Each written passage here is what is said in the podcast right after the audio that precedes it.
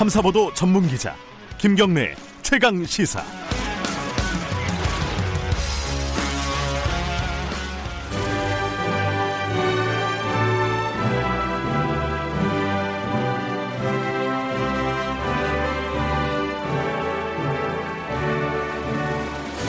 전국의 가장 뜨거운 현안을 여야 의원 두 분과 이야기 나눠보는 시간입니다. 최고의 정치 오늘도 두 분 나와주셨습니다. 더불어민주당 홍익표 의원님 안녕하세요. 네, 안녕하세요. 그리고 미래통합당 윤영석 의원님 안녕하세요. 네, 반갑습니다. 오늘은 뭐 일부부터 해서 쭉 정치인들이 쭉. 자, 김경래 최강사는 유튜브 라이브 열려 있습니다. 실시간 방송 보실 수 있고요. 스마트폰 어로 보내, 문자 보내주셔도 좋고요. 샵 9730으로 어, 보내주시면은 짧은 문자 50원, 긴 문자 100원 들어갑니다. 질문이나 의견 이런 거 보내주시면 저희들이 방송 중간 중간에 소화를 하도록 하겠습니다. 어, 토론 시작하기 전에 오늘 이번 주 다음 주에 저희들 청취자 청취율 조사 기간이에요. 그래갖고 네. 퀴즈가 나갑니다. 네. 자, 오늘 퀴즈 두분다 한번 들어보세요. 자, 도널드, 도널드 트럼프 대통령이 어, 제이 기구를 탈퇴하겠다고 공식 통보했습니다. 항상 이 기구가 중국 편향적이다 이렇게 트럼프가 트럼프 대통령이 계속 불만을 제기해 왔었죠. 어, 내년 7월에 탈퇴가 확정이 돼 있다는데 실제로 이루어질지는 좀 의외의 상황이라는 걸 봐야 된다고 합니다. 자, 미국이 탈퇴를 공식 통보한 이 기구, UN 기구입니다. 자, 1번 WHO, 2번 WWW, 3번 WHY. 자, 읽으면서도 두 분이 있으니까 되게 쑥스럽네요. 자, 정, 정답 아시는 분들은 샵 9730으로 보내주시기 바랍니다. 짧은 문자는 50원, 긴 문자는 100원입니다. 커피 쿠폰 추첨해서 저희들이 쏘겠습니다. 자, 오늘 얘기는, 음, 부동산 얘기는 아까 이낙연 후보랑 좀 많이 했으니까 뒤에 조금 해보고요. 일단은 어, 윤석열 총장과 추미애 장관 얘기를 조금 먼저 좀 시작을 해볼게요. 어, 수사 지휘를 내렸는데 윤석열 총장 쪽에서는 이렇게 얘기했습니다. 어, 고검장이 지휘하는 독립적인 수사본부를 음. 만들겠다.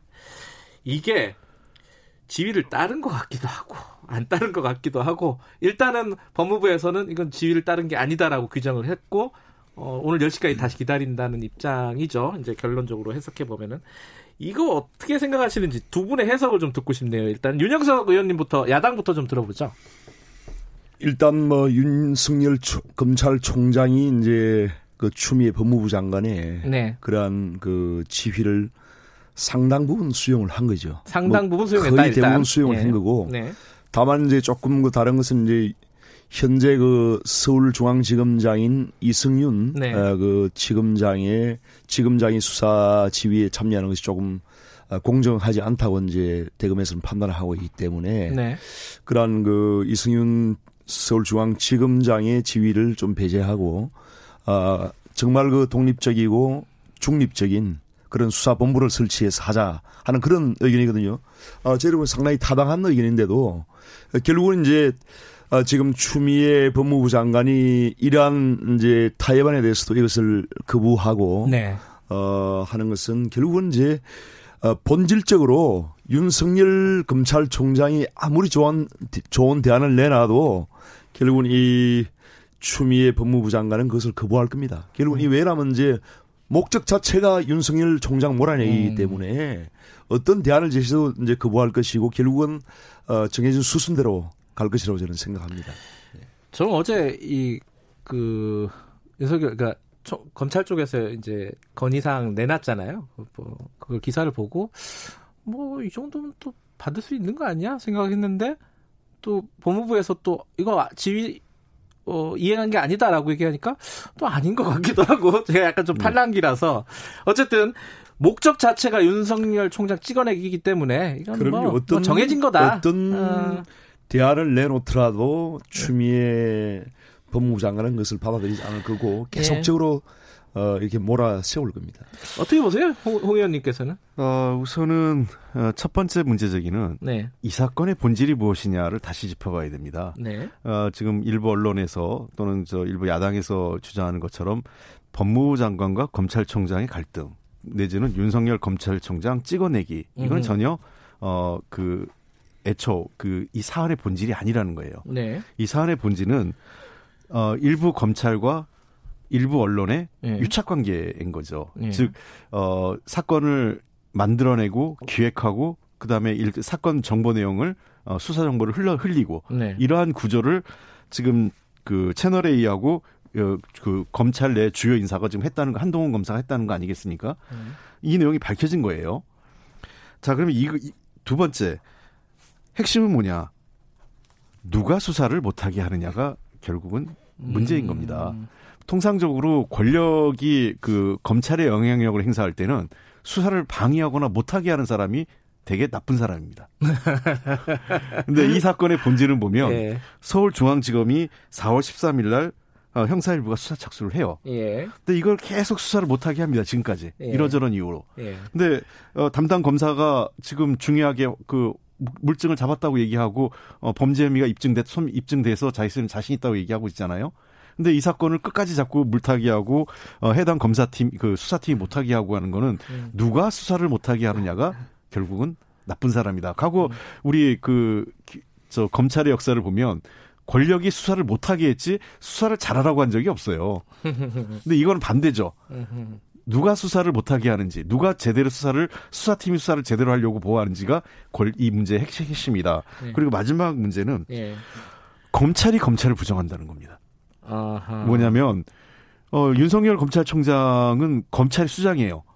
어, 어찌됐든 자기가 어, 그 검찰을 그 이끌고 있는데 예. 자, 자기가 이끌고 있는 검찰의 일부 뭐 전체인지 일부인지 모르겠지만은 서울중앙지검과 그 담당 수사팀을 본인이 부인하고 부정하고 있어요. 네. 제대로 수사 못할 거다. 음. 권력에 휘둘릴 거다. 아, 이거는 사실은 그 조직의 수장으로서는 상당히 부적절한 거죠. 어, 수사를 하고 있고 수사가 제대로 되, 됐는지 나중에 결과를 보고받고 그 결과에 대해서 책임을 물으면 되는 거지. 처음부터 너희들은 못할 거야. 너희들은 검찰이지만 어, 수, 사를 제대로 못할 거야라고 검찰총장이 그렇게 낙인 찍고 하는 거는 저는 이런 이런 조직의 수장이 이래 본 적은 처음이라고 생각합니다. 근본, 예, 윤영석 네, 근본적으로 음. 이제 이 검찰의 수사는 어, 대검찰청의 이제 총수인 그 검찰총장이 지고 있는 겁니다. 네.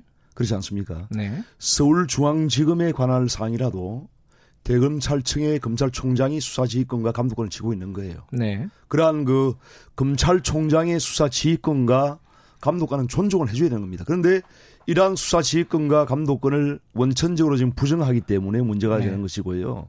그렇지 않습니까? 추미애 지금 법무부 장관이 정치적으로 개입을 해서 검찰총장의 수사 지휘권과 감독권을 지금 원천적으로 배제하려고 하니까 이런 문제가 발생을 하는 겁니다. 그래서 이걸 우리가 검찰의 어떤 본질적인 기능을 우리가 생각을 해봐야 되는데 어, 헌법 제 84조에도 보면은 어, 검찰이 그 대통령에 대해서도 네. 내란 또는 외환인, 외환인 경우에는 뭐 수사뿐만 아니고 소추까지 할 수 있고요. 네. 일반 형사 사건에 대해서도 대통령에 대해서도 형사 사건이나 일반 그런 사건에 대해서 수사를 할 수 있는 거예요. 네. 각종 선거법이나 이런 거 수사는 할 수 있는 겁니다. 소추는 못 하지만은. 네. 그런데 가령 예를 들어서 이제 검찰이 국가의 최, 어, 최고의 사정기구로서 사정기관으로서 대통령도 수사를 할 수 있는 겁니다. 네. 법무부 장관도 수사를 할 수 있는 겁니다. 예. 실제 그런 일이 있었고요. 예. 그런데 거기에 대해서 법무부 장관이 그 수사 검찰총장의 수사 지휘가 마음에 들지 않는다고 이런 식으로 수사를 개입해서 검찰총장의 지위를 완전히 배제하고 이런 식으로 하는 것은 정말 검찰의 독립성을 원천적으로 훼손하는 것이고 네. 그 헌정 질서를 이런 농단하는 거예요. 그래서 이 지금 법무부 장관이 이렇게 과도하게 검찰 수사에 개입을 하는 것은 정말 이건 바람직스럽지 않다. 그리고 지금 검찰총장이 내놓은 그런 대안 자체가 정말 그 지금 서울중앙지검장의 그러한 그 수사 행태도 상당히 지금 편파적이라는 그런 비판이 검찰 내부에서 지금 나오고 있지 않습니까?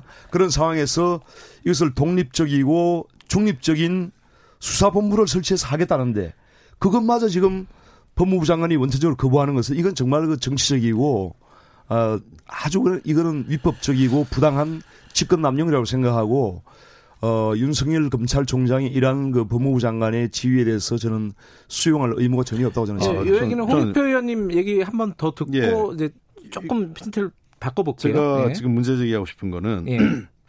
첫째 검찰총장이 수사 지휘권이 있죠. 검찰 내부에서 그걸 부인하진 않습니다. 그런데 지금 이 사건은 검찰총장이 연루된 사건이에요. 본인의 최측근이. 네. 그러니까 지금 안팎에서 무슨 얘기가 나오냐면 검찰총장의 최측근과 관련돼서 검찰총장이 측근 감싸기 하는 것 아니냐. 네. 생각해 보십시오. 역으로 생각해서 만약에 그 조국 전 장관 당시에 조국 법무부 장관이 자기와 관련된 사건에 대해서 이렇게 수사 개입을 했다고 치면 지휘권을 발동했다고 하면 그때 뭐라고 그랬겠어요? 왜 자기 건을 자기 수사권에 대해서 했냐 말이 나오지 않겠어요? 음. 저는 이해할 수 없는 거예요. 그 윤석열 검찰총장이 이 사건에 대해서 4월 달에 이, 이 사건을 인권수사부로 배정해요. 감찰부를 하지 않고. 네. 이게 맞지 않죠. 조직 내부의 비, 비위와 관련된 문제를 인권수사로 보내는 거는 잘못된 거고. 두 번째, 범죄 그 범피의자가 요청해서 범죄 수사 자문단을 전문 수사단 그 전문 그저 수사사 자문단을 구성하는 것도 음. 그 이치 안 맞고 이 위법한 행위였고요. 예. 그다음에 그 뜬금없이 고검장회 이것도 법적 기구가 아니에요. 그냥 임의 기구입니다. 네. 그냥 의견 자문 기구인데 마치 검찰 전, 전체 의견인 것처럼 만들려고 했고 고검장 대부분이 여기에 반, 반기를 든 것도 사실이에요. 그러다 보니까 밑에 과, 과장급 직원을 통해서 어, 이 사건 그, 저 회의를 조직을 했고 본인이 이걸 밀어붙이고 있는 상황이고 어제 얘기도 이게 추미애 장관이 정치적으로 개입했다고 얘기하는데 그런 게 아니에요. 추미애 장관은 그 대검찰청법 8조에 따라서 어, 자신의 검, 그 법무부 장관이 권한을 행사했습니다. 독립적으로 수사를 해라. 지금 수사팀이 하게 놔둬라. 라고 했는데 어제 대검찰청에서 입장을 낸 거 보면 말은 그럴듯한데 이게 뭔 말인지 모르겠어요. 그 굉장히 긴 문, 그 글이 하나의 문장이에요. 이게 음. 뭐냐면 자기가 뭔 말을 할지 모를 때 그리고 말의 본질을 잡고 그릴 때 말을 길게 쓰고 주어와 서술이 부정확하게 만드는 독특한 구조인데요. 결국 뭐냐 검찰청장 지시를 거부한 겁니다. 왜냐하면 음. 독립적 수, 위에 상부의 개입 없이 독립적 수사단을 꾸려 그 독립적으로 수사하게 네. 놔둬라라는 건데 고검장 개입으로 상부인 고검장이 수사팀을 재구성해서 하라고 한 거기 때문에 사실상 어, 검, 법무부 장관의 주의를 거부한 알겠습니다. 거죠. 그 양쪽 얘기는 이렇게 들었는데 이, 얘기는 이어갈 건데 요 얘기 좀 덧붙여서 좀 유영석 의원님이 말씀 좀 해주세요. 그 청와대 배우설 얘기했잖아요. 어, 야당에서. 그래서 청, 이것이 이제 그게 잘 이해가 안 되는 게 청와대가 원래 같이 협의하는 거 아닌가? 법무부랑 그 어떤 부분이 문제라고 생각하시는지 예. 근본적으로는 이제 추미애 법무부 장관의 그 수사 지휘 자체가 예. 그 내용을 보면은 윤석열 검찰총장이 네. 검찰 수사를 지휘하고 감독하는 것을 배제하는 겁니다. 지금 이게 그 예. 그 내용을 보면은 예. 그것이 위법 부당한 그런 지휘임에도 불구하고 음흠. 청와대가 그것을 승인을 했다는 게 문제고요. 예. 청와대가 제가 그걸 승인한다는 게 아니 청와대가 추미애 법무부 장관이 그러한 수사 지휘 내용을 민정수석실에 보고를 하고 승인을 받아서 했다는 거 아닙니까? 예. 그래서 그러한 위법 부당한 그런 수사 지휘에 대해서 청와대가 승인했다는 게 이제 문제인 거죠. 음. 그래서 어 문재인 그 대통령이 며칠 전에 뭐라고 했습니까? 법무부 장관하고 검찰총장을 다 불러놓고 음. 상호 협력해서 그렇죠. 처리하라 얘기했죠. 이렇게 해놓고 예. 지금 와서 이제 추미애 법무부 장관의 그런 어떤 부당한 수사 지휘를 음. 손을 들어주는 거예요. 그것이 잘못된 예. 것이라는 것이고요. 예. 그래서 이러한 그 지금 그 추, 검찰 역사에서 검찰에 대해서 법무부 장관이 수사 지휘를 한 것이 추미애 법무부 장관에서는 딱 한 번 있었죠. 그런데 지금 두 번째죠. 추미애 네. 법무부 장관이 이제 두 번째, 세 번째 지금 그 수사 지휘를 한 겁니다. 그래서 사실상 수사 지휘가 어, 있었고 이러한 예. 식으로 이제 검찰의 독립성을 침해하는 것은 정말 바람직스럽지 않은 겁니다. 그래서 어 추미애 장관도 자기가 뭐 정치적인 책임을 진다고 했는데 정치적인 책임을 진다는 그런 인식 자체가 저는 잘못됐다고 생각합니다. 왜냐하면 검찰 수사에 개입하는 것을 정치적으로 개입을 하면 안 된단 말입니다. 예. 그래서 이러한 그 국가 최고 사정기구로서의 준사법적인 지위를 가지고 있는 검찰의 예. 그런 역할을 알겠습니다. 전혀 인식하지 못하고 이거는 헌법에 위반되는 행위예요. 아, 이 자체가. 근데 그래서 예. 저는 정말 부당하다고 생각합니다. 몇 가지가 예. 지금 저 저는 좀 그 이 사실하고 부합하지 않는 몇 가지나 됩니까? 예. 첫째는 법무부 장관이 민정수석한테 승인 받는다. 이건 사실이 아닙니다. 음. 그러니까 이 통상적으로 어, 민정수석이 그, 감, 그 사정기구, 감찰기구를 관여, 관여하기 때문에 관련된 내용을 어, 인지하거나 관련 내용을 그 전달할 수 있어요. 그러나 법무부 장관이 예. 민정수석에게 승인받고 일하는 아니, 위치는 아닙니다. 법무부에서 그걸 보냈다는 거 아닙니까? 아니, 보고, 그러니까 네. 자료를 보내죠. 당연히. 그러니까 지금 그거는 아니 그거는 아니죠. 네. 승인 네. 제가 제가 얘기하는 거는 승인받는 관계가 아니라는 거예요. 음. 과거에 어느 정부나 경, 예를 들면 경찰도 중요한 수사나 어떤 어떤 중요한 경, 내용이 있으면 관련된 내용은 청와대 음. 관련된 내용을 전달을 합니다. 그러나 보고 그 보고하고 승인받는 그런 관계가 아니에요. 청와대하고 상하 관계가 아닙니다. 그 민정수석실하고 보고를 했다는 것은 인정을 하시는 거잖아요. 아니 관련된 내용 그걸 일상적으로 올리는 거예요. 그래서 이런 사람들을 그리고 음. 저 그 아까도 얘기했지만 법무부 장관이 최종적으로 대통령에게 보고하고 그 받을 수 있겠지만 이 사안은 대통령이 보고할 사안도 아니었고 네. 법무부 장관이 자신의 권한을 법적인 권한을 합법적으로 행사한 겁니다. 네. 그리고 두 번째는 정치적 책임도 마찬가지예요. 이게 무슨 정치적으로 개입, 개입했기 때문에 정치적 책임이 아니라 네. 장관은 정무적 정무적직입니다. 정치적으로 책임을 지는 거고 행정적 책임은 공무원들이 지는 겁니다. 행정실 문제인 거는 장관이 이 사안에 대해서 정치적으로 문제가 생기면 당연히 그건 장관이 책임지겠다는 어, 추미애 장관의 원론적인 얘기일 뿐인 거죠. 네. 제가 지적을 하는 것은 이제 이런 검찰 수사에 네.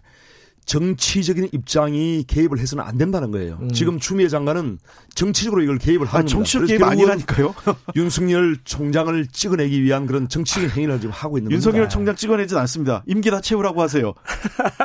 아니 뭐 제가 채우라 말라 제가 할 입장도 아니지만 저희 저희 우리 정부 여당에서는 임기 임기를 뭐 전에 찍어낼 생각도 현직, 전혀 없습니다. 검찰은 현직 대통령에 대해서도 수사를 할 수 있는 그런 기관입니다. 아, 그러니까 검찰총장도 조사받아야죠. 그런 어, 기관에서 이런 두, 식으로 두 하면 그 그러면 그 짧게 한 마디씩만 듣고 부동산으로 네. 넘어갈게. 그 지금 그러면 추미애 장관 지금 이제 공이 사실은 어, 검찰로 넘어갔어요. 그죠? 네. 어, 넘어가서 이제 검찰이 뭔가를 하든가 안 하든가예요, 지금. 그죠? 새로운 걸 내놓든가 안 내놓든가. 근데 안 내놓을 가능성이 꽤 높을 것 같긴 한데, 자, 이 상황에서 범, 추미애 장관은 그럼 어떻게 해야 됩니까? 이 직무정지하고 감찰 들어가야 된다고 보시는 거예요? 홍, 홍 의원님께서는? 좀 간단하게 말씀. 글쎄요. 그 문제에 대해서는 검찰 입장을 좀 전제를 해야 되기 때문에 어떻게 네. 될지 모르겠지만 가장 핵심은 서울, 현재 서울중앙지검 형사 일부가 수사하고 네. 있는데 그 팀이 방해받지 않고 수사하는 게 핵심이라고 생각합니다. 독립적으로요. 네. 그리고, 그리고 검찰은 여기에 대해서 지금 내놓은 안을 수정해갖고 다시 내놓을 필요가 있다고 생각하세요? 아니면 어쨌든 법무부에서는 거부한 거니까? 이미 지금 검찰에서 할 수 있는 조치는 다 했다고 보고요. 다 했다. 네. 그럼에도 불구하고 아마 어. 추미애 장관은 어, 윤석열 총장에 대해서 감찰 지시를 할 것이고 직무 네. 배제할 것이고 네. 여러 가지 어떤 그 징계를 할 거라고 저는 아, 예측을 합니다. 그래서 아, 이 이 순간은 정말 우리 검찰의 어떤 독립성을 지키기 위한 그런 역사적인 순간입니다. 네. 아니 그 대검만 어, 수사가 주, 독립성이 중요하고 서울중앙지검은 그냥 저 검찰청장이 1위 열이 아, 됩니까? 대검찰청 아. 아래에 네. 그 소속 기관으로 아니 이게 검찰총장과 검찰총장 최측근과 연련된 사건이에요. 그렇기 때문에 그렇기 검찰총장이 때문에 검찰총장은 지위에 개입하지 않겠다고 했고 독립적인 수사를 수사본부를 설치해서 최종 보고만 받겠다고 하는 아니, 거 아닙니까? 아니, 그러니까 지금 뭐냐면요. 그러면 그걸 인정을 해줘야죠. 아니죠. 윤석열 총장은 이 시점에서 어떻게 되냐면 서울중앙지검 주검장과 그다음에 담당 형사 일부장에 대해서 수사 결과에 대해서 이후에 부실한 알겠습니다. 수사, 잘못된 수사했으면 그에 대한 책임을 물으면 되는 겁니다. 여기까지 여기까지 해도 되겠죠? 예, 네. 두분 충분히 말씀하신 것 같아요. 아, 야 이게 진짜 인식의 차이가 너무 커 가지고요. 이건 뭐 두 분뿐만 아니라 바라보는 어떤 시각에 따라서 어디까지가 누구의 독립을 지켜주는 것이 과연 옳은 것이냐. 야, 대한민국 독립이 제일 중요한데 이게 이제 뭐 중앙지검의 독립인지 검찰의 독립인지 법무부의 독립인지 자, 이 얘기는 다음 주에 조금 더 이어가 보도록 하고요. 부동산 얘기 잠깐 해볼게요. 자, 노영민 비서실장이 결국은 강남 아파트 팔기로 했습니다. 아, 그뭐 서초죠, 정확하게는. 뭐 거기까지는 뭐 다 얘기가 된 거고 그러면 청와대나 이제 본인도 이게 실책이었다라는 걸 인정을 한 셈이에요. 이제 그 다음에 이제 얘기를 해야 되는 건데 이 지금 민주당에서는 어 의원들 다주택자들 이제 팔 2년 안에 팔기로 했다는 거 이제 당겨서 계속 추진하겠다는 거잖아요. 속도를 내겠다는 거고 거기에 네. 고, 고위직 이제 2급까지 어 지금까지 얘기 안 했던 2급까지 또 조사해 가지고 뭔가 조치를 취하겠다. 이거 홍표 의원님 어떻게 보세요? 좀 무리라는 얘기도 있고 뭐 반시장적이다, 뭐 반헌법적이다 여기까지 갈 수 있는지 모르겠는데 음. 어떻게 보세요? 어, 우선은 뭐 정부에서 하는 것까지 뭐 당에서 이래저래 할 수는 음, 없을 것 같고 이건 아마 총리께서 그 일단은 시스템 조사를 하신 것 같아요. 네. 어 근데 이제 우리 당, 먼저 우리 당 얘기하면 네. 어, 노영민 실장 거는 좀 아쉽죠. 좀 예. 신중하지 못했다는 그또 국민 정 국민의 눈높이를 고려하지 못했다는 측면에 대해서는 저희들도 좀 어, 네. 무겁게 받아들이고 이후에라도 잘 어, 정리하신 것 같다 생각을 합니다. 그리고 두 번째 우리 당의 이주택자, 예. 다주택자에 대한 그 당초 우리가 그 공천 과정에서 국민께 약속한 것이고 예. 관련돼서 우리가 그 매각 서약까지 했던 내용이기 때문에 네. 저는 정치가 제가 그 정치하면서 가장 중요한 건 약속을 지키는 겁니다. 예. 그것이 공정한 그 약속이 옳았느냐 않았느냐의 문제보다 만약에 잘못된 약속이면 애초부터 하지 말았어야죠. 음. 당사자가 네. 이미 한 약속이라면 그것을 지키는 게 맞고요. 그다음에 이 마지막 세 번째는 주택 문제에 대해서 조호영 대표께서 이제 얘기하셔서 뭐 주택 그 강남에 있는 주택을 팔, 팔라 다주택자를 네. 팔라 하니까 이게 반시장적 반헌법적이다 네. 얘기하는데 아, 저는 이제 인식의 그 전환이 필요합니다. 그것 음. 자체가 저는 국민의 어, 시대적 눈높이와 맞지 않는 내용이라고 보는데요. 네. 국민들께서는 부동산 불, 강남 불패, 그다음에 부동산을 통한 불로소득에 대한 분노하고 있어요. 네. 이 부분에 그러니까 이 저는 주택과 부동산을 자본주의 시장의 상품으로 보는 시각이 이제 바뀌어야 된다고 생각합니다. 음. 그리고 김영삼 대통령께서 옛날에 했던 말씀이 계신데 어, 고위공직자 정치인을 네. 포함해서 고위공직자가 돈과 명예를 다 함께 가지려고 하는 거는 옳지 않다라는 말이 어 이게 지금 시점에서 특히 이 음. 고위공직자 그 정치인을 포함한 고위공직자들이 되새겨야 될 그 말이 아닐까 생각합니다. 야당 입장은 어떻습니까? 이게 사실은 여당에서 이렇게 가면은 여론이라는 게 어, 야당도 해야 되는 거 아니야? 그리고 어, 상대적으로 보면은 야당이 그 다주택자 비율이 높잖아요. 상대적으로 물론. 그거 뭐 어떻게 조치를 해야 되는 거 아니냐라는 얘기가 나올 수밖에 없을 거예요. 그, 거기에 대한 입장은 뭐 아, 조영 네, 뭐 원내대표 뭐, 얘기 그대로입니까?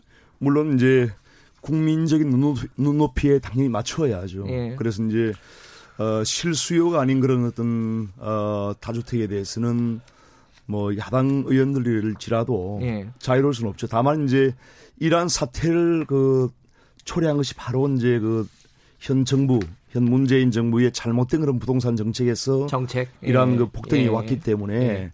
아, 그러한 부분에서 정말 그 아, 책임을 져야 되고요. 음. 그리고 결국은 이제 이러한 그 어떻게 보면은 그 이러한 그 토지는 이제 공공재적인 그런 성격이 있지만은 예.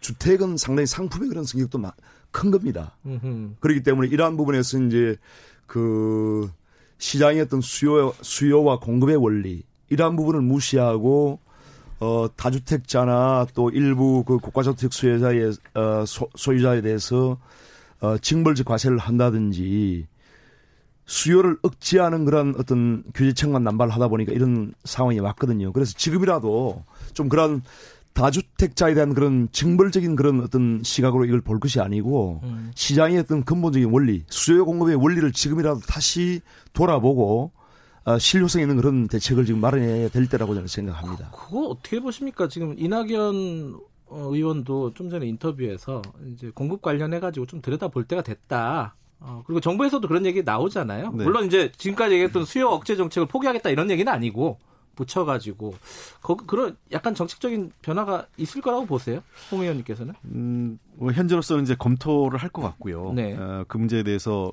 뭐 현실 이제 현재 지금 수도권 지역에 어, 주택 수요가 계속 급증하고 있고 그게 가격 상승을 부추기는 하나의 요인이기 때문에 네. 그 측면을 살펴보지 않을 수는 없다고 생각을 합니다. 네. 근데 이 주택 문제인데 저는 근데 공급 확대가 어, 정답이냐? 음. 어, 저는 이게 그 대증요법, 그러니까 이 임시 변통은 될 것 같아요. 음흠. 그러나 이게 근본적 해법은 안 되는 게, 어, 예를 들면 이런 거죠. 이제 우리가 그 주차장과 도로의 역설도 있잖아요. 주차장을 널리고 늘, 그 확대하고 도로를 넓히면 주차 저 교통난이 더 심해집니다. 아, 그렇군요. 예, 그 예. 런던에서 주차장을 없애고 도로를 좁히니까 그 도로의 흐름, 그, 그 도로교통의 흐름이 빨라진 것처럼 지금 주택 공급을 주택 공급을 확대하고 어, 주택에 대한 규제를 확대하면 일시적으로 해소될지 모르겠지만 즉 근본적 해소가 안 되는 게 핵심은 뭐냐?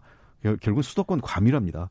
저는 어 우리가 우리 그 문재인 정부나 또 우리 정치권이 좀 우리가 그 세밀하게 봐야 되는 건 수도권 과밀화에 대한 근본적인 대책이 없는 한 부동산 문제를 해법이 얘기를 더 본질적으로 겁니다. 지금 가져가시는 건데 예. 사실 그 얘기는 한 말씩 들었으니까 정책적인 얘기는 오늘 시간이 이렇게 많지 않으니까 오늘 뭐 정치 토론이니까 이, 이 얘기를 한, 한 의견을 좀 여쭙고 싶네요. 그 김현미 장관 교체해야 되는 거 아니냐 이게 야당에서 얘기하잖아요.